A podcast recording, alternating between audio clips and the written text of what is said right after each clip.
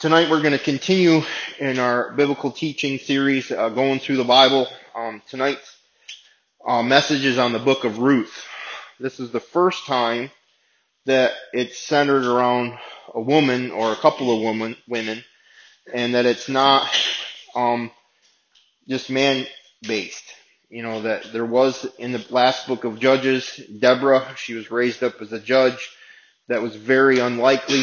You know that you know, women would be used in that, those days, that they would be respected as leaders. You know, here is a, another book that's completely telling the story of a woman, you know, and what she went through. Now this book is also set in the time of Judges. So this is kind of going on at the same time, you know, so what we were talking about last week with all the chaos and, that's going on in, in the promised land, all the chaos that's going on in Israel and Judah, you know, and how they keep messing up and keep slipping and keep going back to, you know, worshiping idols and, and getting intermixed with the tribes that were around them, even though they've been warned over and over again through Moses and through uh, Joshua, that it just proves that we, you know, are dummies. You know, how many times do we go back and do things that we don't want to do? You know, how many times do we say that we're not going to do something and we end up doing it? You know, I love it that Paul writes that in the New Testament you know, and you know, the, one of the men that have written two thirds of the New Testament struggled. You know, it gives me hope. You know, it, it should give us all hope that you know he wrote like, why can't I do the things I want to? Why can't I do these good things? Why do I keep doing these wrong things? You know, it's in my sin nature, and that thing has to be destroyed. And that's the same thing that they were struggling with way back then. It's the same stuff that we struggle with today. You know, so there's this family, and there's a famine going on in the land. You know, and it's an Israelite family, you know, and they see that there's prosperity going on outside of their territory, even though they've been warned, told not to intermix with the, those other tribes, not to go hang out with those people. Actually, they're supposed to kill them. And the father of this family decides, like, we're going to go to Moab. You know, and Moab is, is a territory they worship, you know, you know, different types of gods. You know, the the root of their you know nation is incest and sexual perversion. You know, and God is telling them not to go to these places, and yet they go anyway because they can't see what God is doing in their own land and, and in their own times. You know, so they choose to leave Bethlehem and they go to Moab. Well, shortly after being there, the guy that makes the decision to reject God and, and go hang out with the tribes that he shouldn't be hanging out, he dies. So then this widow has two sons and she's doing the best that she can. Now, this is, you know, a, a man-based society. Women did not really work. They served the family. They mothered the children. You know, women didn't have sources of income. They could not just go get a job. Most likely a, a widow would have to fend for herself in the sense that she would either become a prostitute or she would sell herself into slavery to take care of herself and her kids. So selling herself into slavery is selling her kids into slavery. You know, and somehow she managed to get by. Her sons, however, marry Moabite women, you know, because they're not in Israel. They're not around, you know, their tribes. So they're intermixing with the world. They're intermixing with people they shouldn't be intermixing with necessarily, and you know they marry these Moabite women, even though the, the Torah, you know the Pentateuch, the five books of the Bible, there's warnings about this. Moses tells us don't do this, and they do it anyway. Well, guess what? They die too. So here's Naomi, and now not only is she a widow, but she had two kids, two sons, and those sons were to, you know, take care of her, and they end up marrying the wrong girls from the other side of the tracks, and they end up dying too. You know, so Naomi, not really knowing what to do, her whole family has been destroyed. You know, and she knows that she's going to have to either become a prostitute or sell herself into slavery. She basically tells, you know, his, you know, her daughter-in-laws and saying, I'm leaving this place. This isn't my land. This, this isn't my, you know, cup of tea per se. And and I'm going home to Bethlehem. You know, so she tells these, you know, two daughter-in-laws, one's name is Ruth and the other one's Orpah, You know, and that's a wonderful name for any, you know, future daughters that you may have. You can name your daughter Orpah, you know. and then Ruth. You know, and if the names are on the other, you know, if the name was on the other foot per se, that there might be a lot of women that we would have named Orpah and not Ruth, but Ruth became a common name, and Orpah not so much. But anyway, she tells them that I'm leaving, go back to your families, go back to your gods, you know, I have nothing for you, I have no more sons for you to marry, I have no way to take care of you, I'm barely making it by myself, you know, it's very hopeless. And Orpah's like, all right, peace. You know, she cries bitterly. They must have had a decent relationship. You know, that, that she was mourning, but she saw that, you know, there was nothing for her. She didn't want to go to Jerusalem. That's not her God. So she went back to her family, went back to worshiping her God without any restraints. But Ruth, how on the other hand, tells Naomi that I'm going with you wherever you're going. You know, there's this devotion in, in Ruth that, you know, wasn't in Orpah. You know, so, you know, Ruth makes this declaration of devotion to Naomi. Wherever you go, I will go. Your people will be my people. Your God will be my God. You know, and this is like a big deal, you know, that she's willing to, you know, give up her family. She realizes that Naomi has nothing for her, but she's devoted. You know, there's something in her heart that's devoting her to Naomi. And I gotta tell you, being devoted is one of the biggest things that we struggle with. That we're not committed. We're not devoted to, you know, people. We're not devoted to a church. We're not devoted to serving God. That we just do whatever we want to do. Like devotion, in a sense, is this powerful piece of our character that when we're running and gunning, the only thing that we're de- uh, devoted to is getting high and getting drunk. You know, and coming to Jesus, being devoted, being where you're supposed to be when you're supposed to be there, being consistent, having, you know, honor and integrity and that your word means something. This is something that changes in us as we grow with Jesus. And I'm telling you, as you work on being devoted, when you say you're going to do something and you do it, when you say you're going to be somewhere and you be there, no matter what the cost. Now obviously there's situations that come up, but I know for me, I was so flippant. You know, I would say I'd do something and I wouldn't do it. I'd say I'd be somewhere and I wouldn't be there. You know, I would say that you could count on me and you couldn't count on me. But being devoted to someone is such this powerful thing that God uses in people's lives. And we're going to see how Ruth's devotion to Naomi changes the scenario. Like she totally could have said, yep, I'm out, I'm going home. But she stayed devoted, not knowing what was going to come, not knowing if she was ever going to get taken care of, not knowing God, not knowing where she was headed. She'd never been out of her little tiny town, uh, you know, in district of Moab. So she's going with Naomi wherever she goes. But Naomi's got this, you know, brokenness that she's like, you know, God has, has cursed me. You know, he's taken away my family. I'm changing my name to Mara. And Mara means bitterness. You know, and there's times that when we go through things in our lives that we begin to own our bitterness. We begin to, to get our eyes off of God and we have this bitterness deep down in our heart.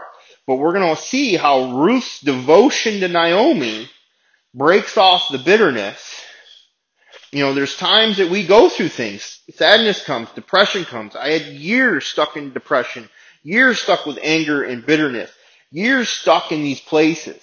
And it's only God's first devotion to me, but then my devotion to the local church and my devotion to this ministry and my devotion to certain pastors and saying, you can count on me that my old ways of thinking and my old ways of living started to break off through devotion. You know, just like if we were going to be devoted to the gym. Like you can't go whenever you want. You know, you have to be devoted. You have to come up with, you know, a cycle. You got to come with consistency if you're ever going to see physical, healthy growth. And spirituality is the same way. We need to be devoted to reading our Bibles. We need to be devoted to being in a local church. We need to be devoted to, to going to meetings. We need to be devoted to maybe coming here. You know, that's something that you have to pray about. That's something that you have to make, you know, consideration of like what is helping me to change, what's helping me to grow, what's helping me to get away from my old ways of living. And you have to make those decisions not in an emotional state, but when you get devoted to something, it doesn't matter what's going on around you, that you stick and stay. Now I've watched people through the years, you know, that they're in their recovery and they're not devoted, but they're doing okay. And then all of a sudden this job comes up and all of a sudden church goes out the window. All of a sudden this girl comes up or this guy comes out of the, out of nowhere and all of a sudden, you know, the relationship is, I'm devoted to her, I'm devoted to him and, and your recovery and your spirituality gets thrown out the window. Because why? We're devoted to sin. We need to get devoted to God, get devoted to holiness, and begin to learn how to live again. You know, we know how to survive in this crazy world. Like you throw us into Moab, we'd be like rocking and rolling. You know, uh, they're, you know, they're worshiping perversion. They're worshiping whatever they, they can do whatever they want to do. That's our type of crowd. You know, but here, you know, Ruth is saying, no, I'm not going to go home and be a slave. I'm not going to go home and be a prostitute. I'm going to be devoted to Naomi. I have no idea where we're going, but somehow her God is going to get us through this. You know, so they show back up, you know, in, in Bethlehem, you know, and they're trying to figure out what are they going to do for food. Now, written into the law, you know, that if you had a harvest, you would leave a chunk of it. You know, just as like the farmers are plowing and, and getting the corn, you'd see a row that they miss, or the corner is missed because the tractor can't kind of make that. And they'd leave that there for the deer. Kind of the same that as they're picking, you know, they don't have tractors, but they're picking, they would leave sections for the widows and for the beggars and for the poor that if they could get off their lazy butts, they could go have some food. You know, and this was kind of written in, you know, so Naomi is like, well, I know this guy, you know, or I know this place and they go and they start picking through the land and they're, they're picking the barley, you know, and what I don't think that she realized in the moment is that she was actually picking on one of her relatives' land. So when she saw him, she's like, hey, I know that guy. I remember him from before. And this is where Boaz comes into the equation. you know, that through their relationship, you know, that now she felt a little bit more comfort. You know, that there's somebody in my family that's gonna, you know, I'm home, you know, and she's not alone necessarily. Even though that Ruth's there, that being able to, to pick on this guy's land was really a comfort to her. But what Boaz noticed is that this Ruth woman had this noble character. That she was serving Naomi, even though there was no real reward for her. You know, that she's not going to get anything necessarily. But, you know, it kind of, it kind of mentions that Boaz notices Ruth. And I'm thinking that Ruth was kind of a hottie. I'm just, you know, that's my own interpretation. You can take it for what it is. But, you know, when a man notices, then a man notices. You know, and I also see something else that he notices is that he notices that she's serving. She notices, he notices her devotion to Naomi you know, and there's something about character that is very important as we begin to change because I didn't have a very good character. I was a character, but I didn't have any character. you know, and this same terminology that's, that's written in this is the same terminology as it talks about a noble woman in Proverbs 31. And all you ladies are familiar, most of you are familiar with the Proverbs 31 woman you know, and all us guys are like, yeah, that's the type of wife I want because she's gonna knit me mittens and, and make me food. you know, but you know, this is old school. We didn't have Walmart.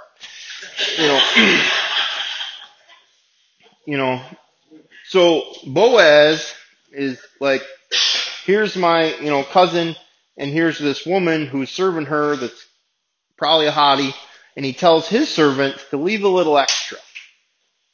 You know, and, and Naomi is most likely a little up in years, you know, and, and Ruth one day is like, I'll go take care of this. You stay here and rest. So she goes to the next field to pick, and there's like so much food. And she's like bringing all this food back that Naomi's like, where did you get it? Where did you get all this food? And she's like, well, this guy Boaz left it for me. And Naomi's like, you met Boaz? Like there's this connection, like Naomi's like seeing like maybe there's something that could possibly happen here. You know, see Boaz is obeying scripture. He's obeying the law. He's obeying God in doing what he's doing. And so is Ruth, even though she doesn't really know Yahweh. She doesn't, she's never read the, the Torah. She's never read the books of Moses, but yet something in her, this devotion in her character and serving is starting to resonate. you know, that the Bible tells us that we're supposed to take care of the immigrants and the refugees. You know, this is a, a refugee hub, you know, that it's one of just a few places in the world where, you know, there's been so many refugees. Now they've saved our city, whether you believe it or not. And some people have a lot, a lot of trouble with some of the refugees, like they're stealing jobs, but yet they're sitting home on food stamps. And that's a whole different story. You know, there's jobs out there if you want to go get a job. You know, I promise you. You know, and they're not stealing anything that you're not giving up. You know, and it's it's important to realize that our grandparents were refugees. Somewhere down the road, we didn't wake up and say, you know I I I've been born in America. You know, like I don't know anybody in here that's a Native American. So that means somebody from our history decided to get on a boat and, and come to America because they were immigrants and they were refugees and they have just as much, you know, you know, in stake in this land as we do. You know, that's the great thing about America, you know, in a sense. so anyway, you know, that, I lost my voice. No, you know, that Boaz is obeying the Torah. You know, he's taking care of the refugees. And, and one day Boaz is like, you know what, I'm going to pray for you. You know, and he prays that God would reward her for her devotion you know, that God would take care of her because, you know, that there's, you know, this hardship that's going on, you know, there's these women that they're basically farmers now. They're, they're taking care of themselves. It's not normally what they would be doing. You know, there was really gender roles in the Bible, you know, and certain things were the way that they are, you know, and certain things have changed, you know, that there's nothing wrong with, you know, people getting jobs, women working, yada, yada, yada. But there's certain aspects that, you know, as we operate biblically the way we're supposed to, God rewards us. So Boaz is taking care of Naomi and Ruth, and as a spiritual covering, he's praying for them. You know, so you know Naomi is just overjoyed by everything that's going on here. You know that she can't even believe that things are happening so fast. You know that just going home to Israel really being obedient to God because she should have never been in Moab anyway. You know, so she's going back to the homeland where she should have never left. And obviously things didn't work out real well in, in Moab, but the famine was definitely gone because Boaz has plenty to give away. You know, so sometimes when we think the grass is greener on the other side, it's not always greener on the other side. We think that I'm going to go over here and get prosperous, but what we end up doing is losing everything. And if we would just sit still when we don't have what we think we need, that God shows us that He's our provider, not of our own means. You know, and this is one of the hardest things for me to do and us to do is sit still when everything inside of us is saying, run away, run, go get this. If, if I don't do it for myself, who's going to do it for me? And God loves putting in these, us in these types of situations where He shows us that He's His, He's our provider when we can say that nothing else was working. You know, so I really encourage you before you, you run or you go off to something, you need to sit still for a minute or three and, and really pray and, and seek people and get some counsel and, and really bounce our, your decision off of somebody that might tell you no. You know, something that was told to me many, many, many years ago and it stuck with me through all these years, and, and I'll pass this on to you. Who is in your life right now that can tell you no and you'll stop doing what you're doing? And when I heard that, there was not one person that I would ever let tell me no. And there's something about having, allowing somebody to tell you no and you respecting that person enough to stop and to not do something or to, to not go after something because you're trusting their wisdom, you're trusting their walk. You know, it doesn't mean that you're letting them control you.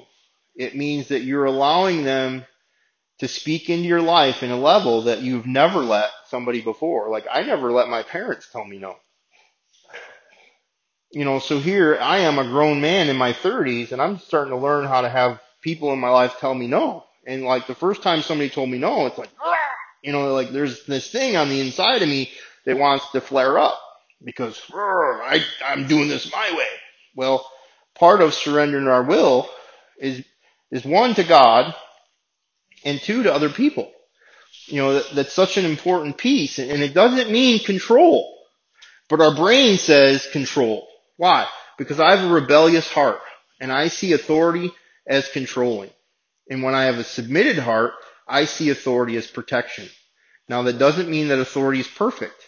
It doesn't mean that the authority couldn't be controlling. But as we process this, we learn who we can trust and who we can't, and we're trying to realize I can't really trust myself, so I need other people to speak into my blind spot sometimes. You know, so this is a, a very important piece for us to learn as we grow with the Lord and as we grow, you know, in our recovery. Well, there's this principle that God had written into the Torah, the, the Pentateuch, and it's called the kinsman redeemer. You know, and it was foreseeing, you know, that there might be a widow and your husband dies and then what are you going to do? Well, your family should come in and take care of you.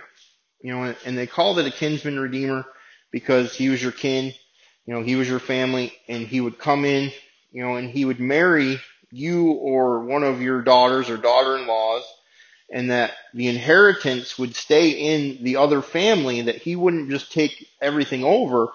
You know, he, if he had a son or daughter, that that inheritance that was passed on from the man who had died gets passed on to that son so that that family line stays alive you know, and, and Jesus is our kinsman redeemer.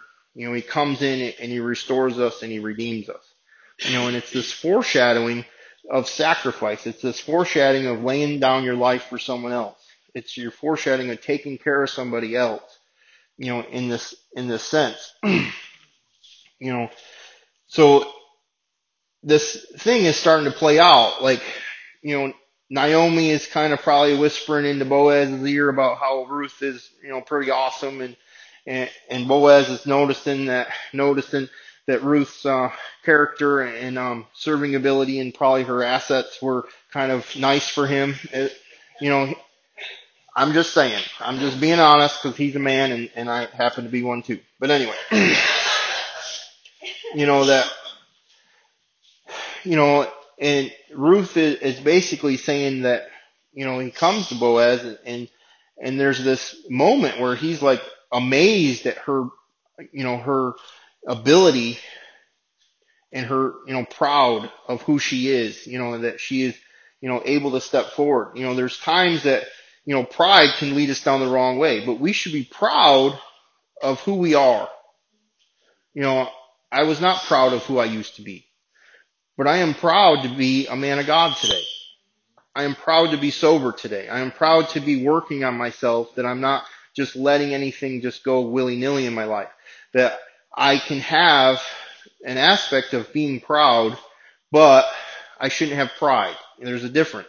You know, I shouldn't be arrogant and tell everybody how awesome I am, but, you know, I shouldn't be this insecure, you know, man either, that I should be you know, being renewed in Christ, that my identity is in Christ, that I can be proud to be a Christian in, in spite of all the, the negativity gets thrown at us.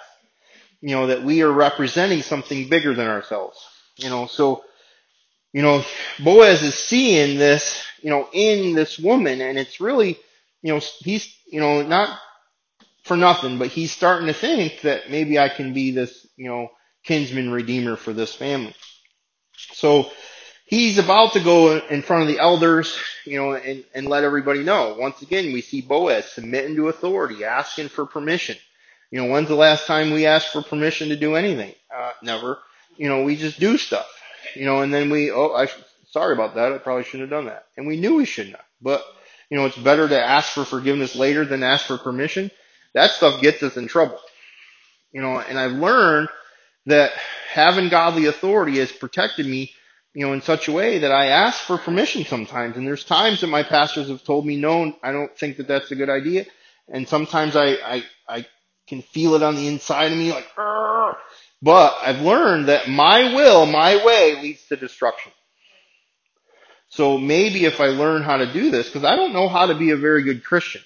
I don't know how to, to, to live sober. I've never done those things apart from someone else teaching me how to do it. And so often we get a little bit of sobriety or a little bit of Jesus and we don't want anybody to tell us what to do. I can do this. And we watch ourselves kind of get crazy sometimes. And we've watched, I've watched so many people leave, leave, leave the church, leave for a relationship, leave for a job. And where are they? Some of them are dead. I'm just being honest. You know, and she was a good girl. You know, you know, she's married to somebody else now and, and I know where you're buried. You know, and like we need to realize that there's times that people that love us and sometimes their authorities, you know, are trying to help us. So Boaz is going before the elders and, and telling his his idea. You know, he's gonna make this, you know, you know, a thing. He's gonna marry, you know, Ruth, but he learns that there's this other relative that's closer to Naomi that he would be the one that would end up being the kinsman redeemer. Well, that other relative doesn't know who Ruth is. But Boaz is building this relationship with her. He's noticed her. She has character. You know, he's impressed with who she is and what she's doing and how she's serving. So she goes to his relative and be like, you know, I'm thinking about marrying this Moabite woman. So he's, he's like kind of manipulating this scenario and he's like, well, if you were to do it, you know you'd have to give up your first son, right? He's like, oh, I don't want anything to do with that. He'd never met Ruth. He'd never laid his eyes on Ruth. So here Boaz is kind of manipulating the situation. You know, and I don't know about you, I get much respect for people that try to ma- manipulate in the Bible because that gives me some hope. You know, because I had a PhD in manipulation. You know, most of us do. You know, we're master manipulators. You know, and today, you know, God uses that, you know, in my life because it, it's really hard to manipulate me these days because of what God has done in my life. But anyway, you know, we learn how to have boundaries. We learn how to, to live a different way. But Boaz is like, you know, this is a good woman and, and I'm not letting this guy, you know, take her out from underneath me. So he's like, no, you can have her. You know, and Boaz moves on and begins to the process of taking, you know, Ruth as his wife. you know, and it's so important that we, we realize, you know, there's a statement, I heard it from Jentezen Franklin and I think there's a, a few others that have thrown it around out there, you know, that there's this kind of funny thing that they bring on to, about Boaz, and I'm going to read it. To all you girls who are in a hurry to have a boyfriend or get married, here's a, a bit of biblical advice. Ruth patiently waited for her mate, Boaz. While you are waiting for your Boaz, don't settle for any of his relatives, broke as, po as, lying as, cheating as, dumb as, drunk as, cheap as, locked up as, good for nothing as, lazy as, and especially his third cousin, Bicho as. Wait on your Boaz so he respects Yoaz. And it's just amazing. You know, and it's so important that we aren't doing what we used to do. Because I would care to say, even the guys, we've dated some of those asses. You know, and that came out awesome. Anyway, you know, it's important that we're, you know, wanting godly character today. You know, I learned a long time ago that opposites may attract, but character attracts character.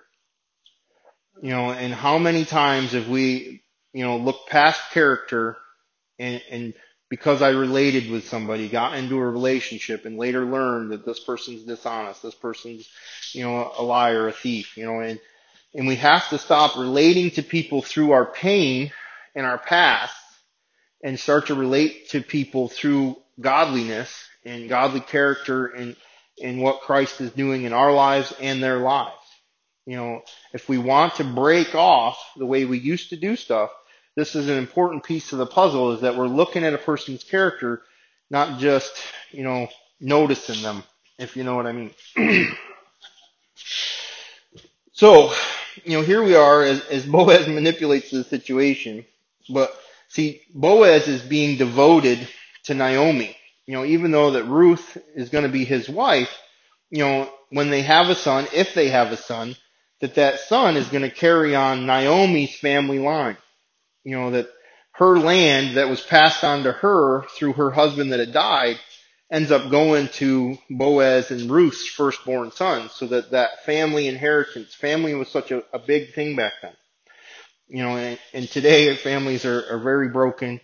You know, honestly, I, I believe that it's the enemy's attack upon the father role in the family system that most of us grew up without dads, you know, and, you know, and how it's destroyed the family.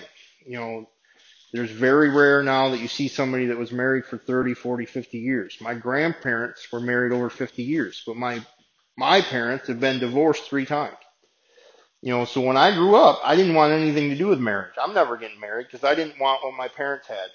But now that I have God, I see what my godly grandparents had, and that's something that I desire, you know, that I never thought that I would ha- want or have. You know, so as God's changed my character and my desires, you know, I want godly things. You know, so, you know, here's this devotion to Naomi. You know, see, God is redeeming and reversing the brokenness.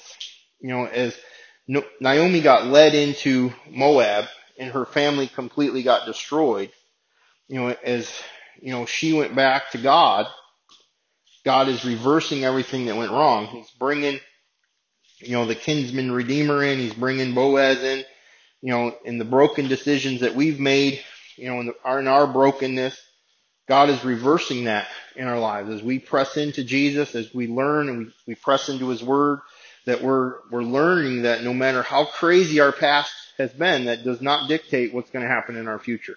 Now that, you know, we have to work through some character stuff, we have to grow, we have to mature spiritually and emotionally, you know, and as we're obedient to God and God's Word, he does things that we would never think would ever happen.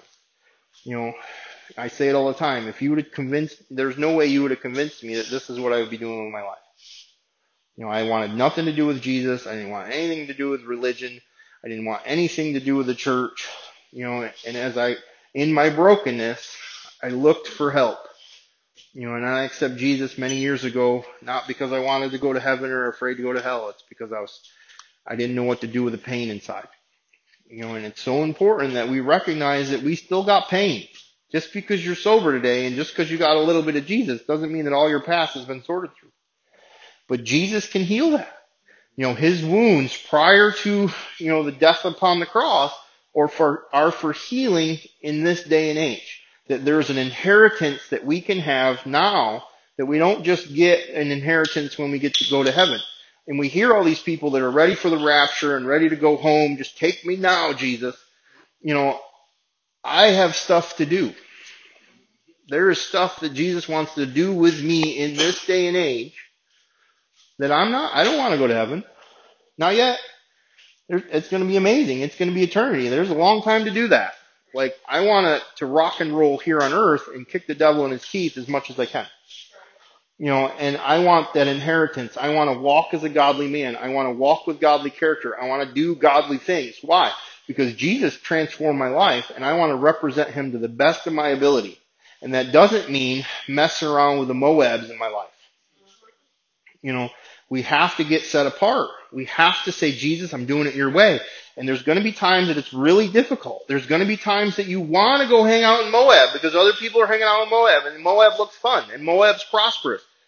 Well, if we go to those places in our past that we used to visit, we get really broken. You know, and we end up, you know, letting everything slide out of our life. You know, so as they're, you know, you know, moving forward and they get married, you know, Ruth's act of loyalty to Naomi is what Boaz saw. So Boaz's act of loyalty to God and God's word and then became his loyalty to Naomi and to Ruth. You know, loyalty is another thing that we struggle with. You know, that most of us have been cheated on. Most of us have been lied to. Most of us have, you know, trust issues. You know, but I can't, you know, change that. All I can do is change me. And I have to learn to be a loyal person. You know, and loyal to God. You know, I can't say I believe in Jesus and then I'm off sinning every other time I can turn around. You know, why? Because it's hurting me and it's hurting other people and it hurts those people that don't believe in Jesus when we say we believe in Jesus but we're acting just like they do. It's so important that we are loyal to God and God's Word. Now, no one's expecting us to be perfect. I'm certainly not perfect.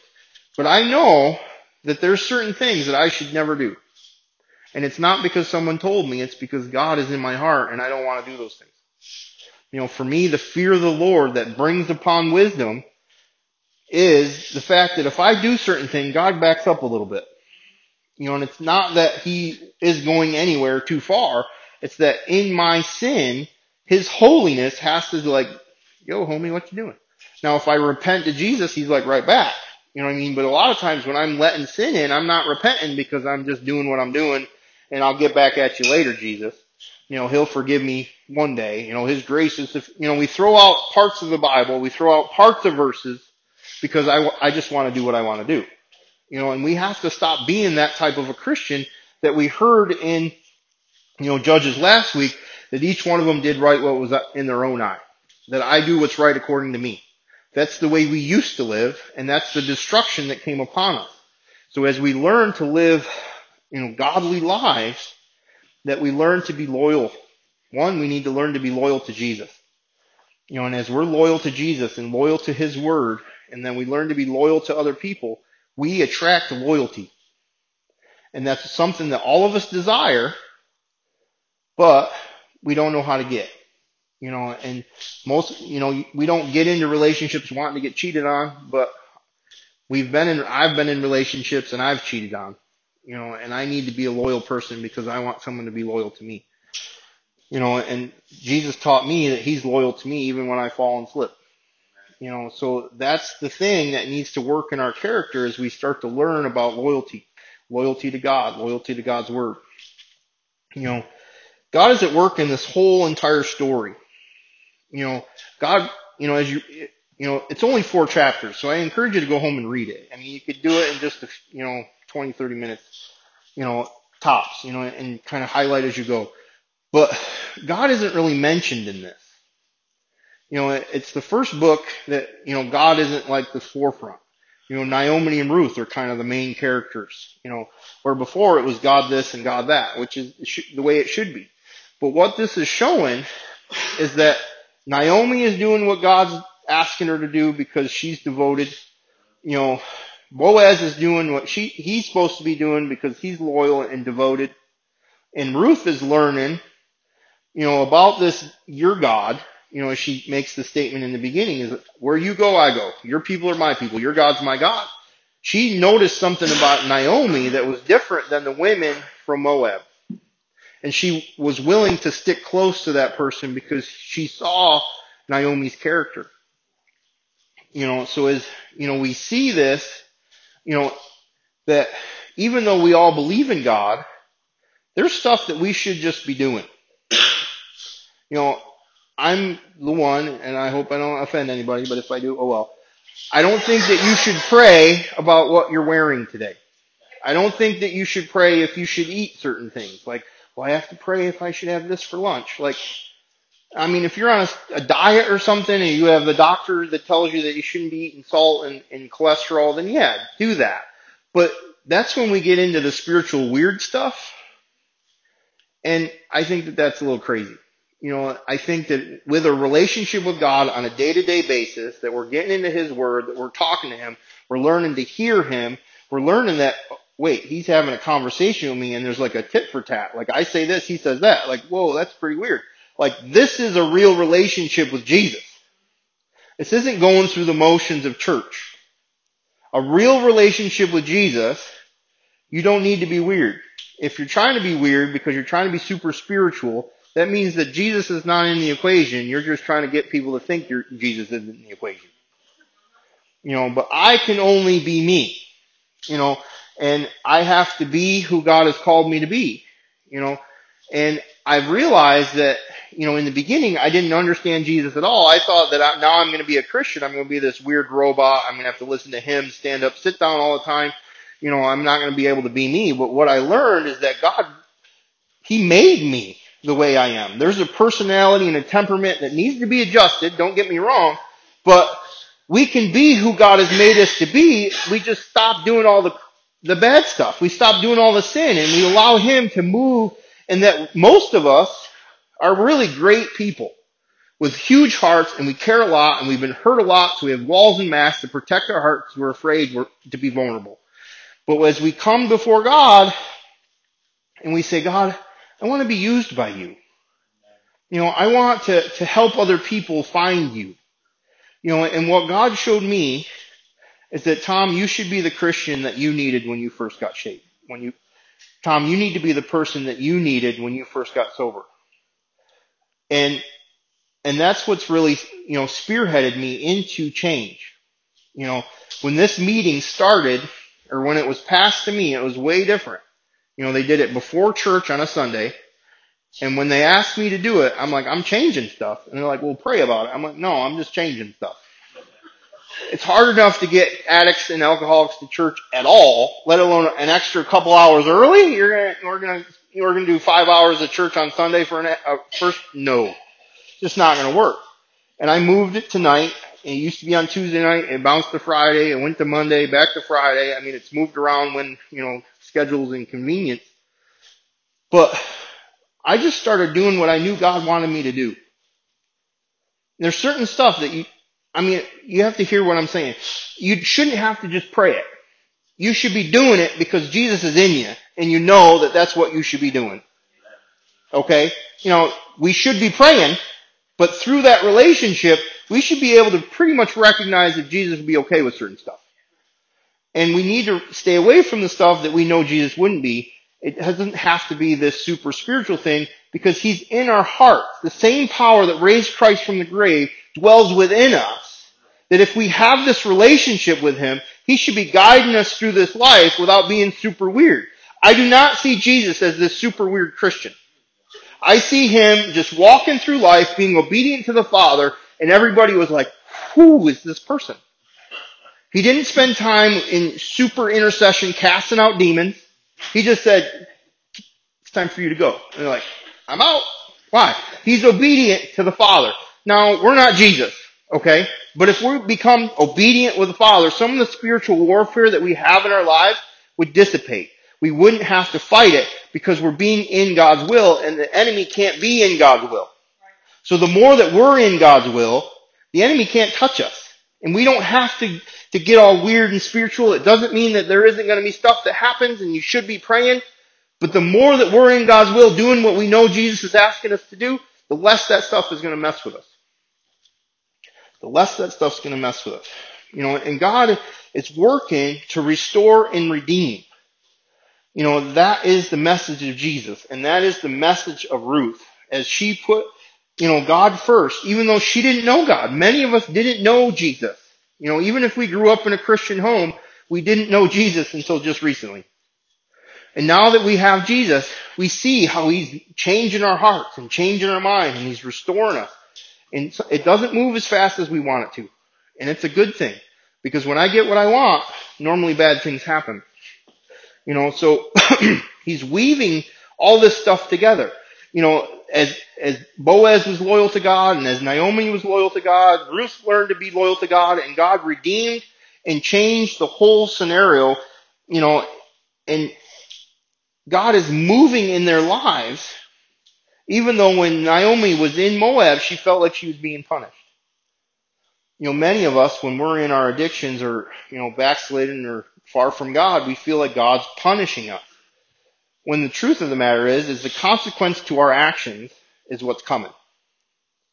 You know, we are free to choose. We have free will, but we are not free from the consequences that come from the actions that we choose to do. Because God is God. And His truth and His word is true. And so when I live according to it to the best of my ability, applying those principles, His promises come. When I do it my way, destruction comes. That's the promise I get. Because I know that anything I touch will be destroyed if I do it my way. You know, God is moving in this, you know, His providence, you know, His, His sovereignty, you know, and when I finally had a revelation of His sovereignty many years ago, the anxiety and the fear and the anger began to slip away because I realized that God was in control, that He was going to bring things in His time, He was going to heal me, that, you know, He was going to change this and move that and bring a wife and take care of the money and da da da da da da da in His timing, not mine. So the more I try to force my timing, my anxiety, because I'm trying to manage it, I'm trying to control it, gets out of control. What gets out of control? I get out of control because God's not behaving. If God would just behave and do the will of Tom, then we would all be good. Said no one ever. But as I surrender and trust in His sovereignty, that I can pray, God, give me peace. I won't have anxiety right now. I'm going to trust in your will. I trust you, Jesus, to get me through this thing right now. I don't know how it's going to work. I don't know what's going to happen. I don't know if this is or that is, or and we throw all the scenarios at him. And when we just need to learn to be still and know he's still God. And Naomi knew that. She had to get back to God. And as she got back to God, God started to heal and restore and redeem and transform her life. That eventually Boaz and Ruth has this baby, Obed. You know, and the joy was brought back to, to Naomi. Well, as we read through scripture, because the Jews are real great on genealogies, Obed is the great grandfather to David. And the, the Davidic line is the prophecy that the Messiah is going to come out of and be part of David's house. Well, David's great grandfather, or er, was Obed, and his grand, his mother was a Moabite. And when we look at it on the other side, that David's great grandmother is Rahab, and she was a prostitute, and she was a, a Canaanite. And God moved in both of theirs. When, when Joshua came over and, and took, you know, control of Jericho, that she's like, I'm with you and your people and your God. He's like, well, you better not screw me over because you're going to die if you do. He's like, if you stay in your house and you help us, then God will take care of you. And she did that and God took care of her that her grand, great, or her grandson was David. So no matter where we come from in our lives, the Moabites or the Canaanites, perversion and crazy sadistic stuff, when we get some Jesus in our lives, that he can redeem our lives. That we're not cursed by what's happened in our lives. We're not cursed by what our parents done. We're not cursed by what, what we have done because Jesus takes upon the cross the curse of sin and death. So no matter where we've come from, we can know in our heart that Jesus is our Messiah and our Savior, and our Lord, our King, but his great great great grandparents were really twisted individuals and far from Yahweh, far from God but through other people, they found a relationship with God and they are part of our lineage. You know, so wherever we've come from in our lives, Jesus can do a work and do miracles. Would you just bow your heads with us? Lord, I just thank you so much. I thank you for all that you're doing. I thank you that you've redeemed us, Lord, but help us to, to be loyal and devoted. Help us to, to have godly character, Lord. Help us to be a light no matter where we go. Lord, we need you so much to continue to change us. We're never going to be perfect, Lord, but we can have godly character. So Lord, I pray that you talk to us about some of the things that we're still allowing in our lives. Lord, help us to surrender those things and say, you know what? I want to represent you well, Lord. I want to be, you know, a light in this crazy dark world. And Lord, the only way I can do that is if I am devoted to you and I'm loyal to you and your word. So Lord, help each and every one of us have that burning flame of desire, the Holy Ghost, to get closer to who you are, Lord, and get into our words. In Jesus' name I pray.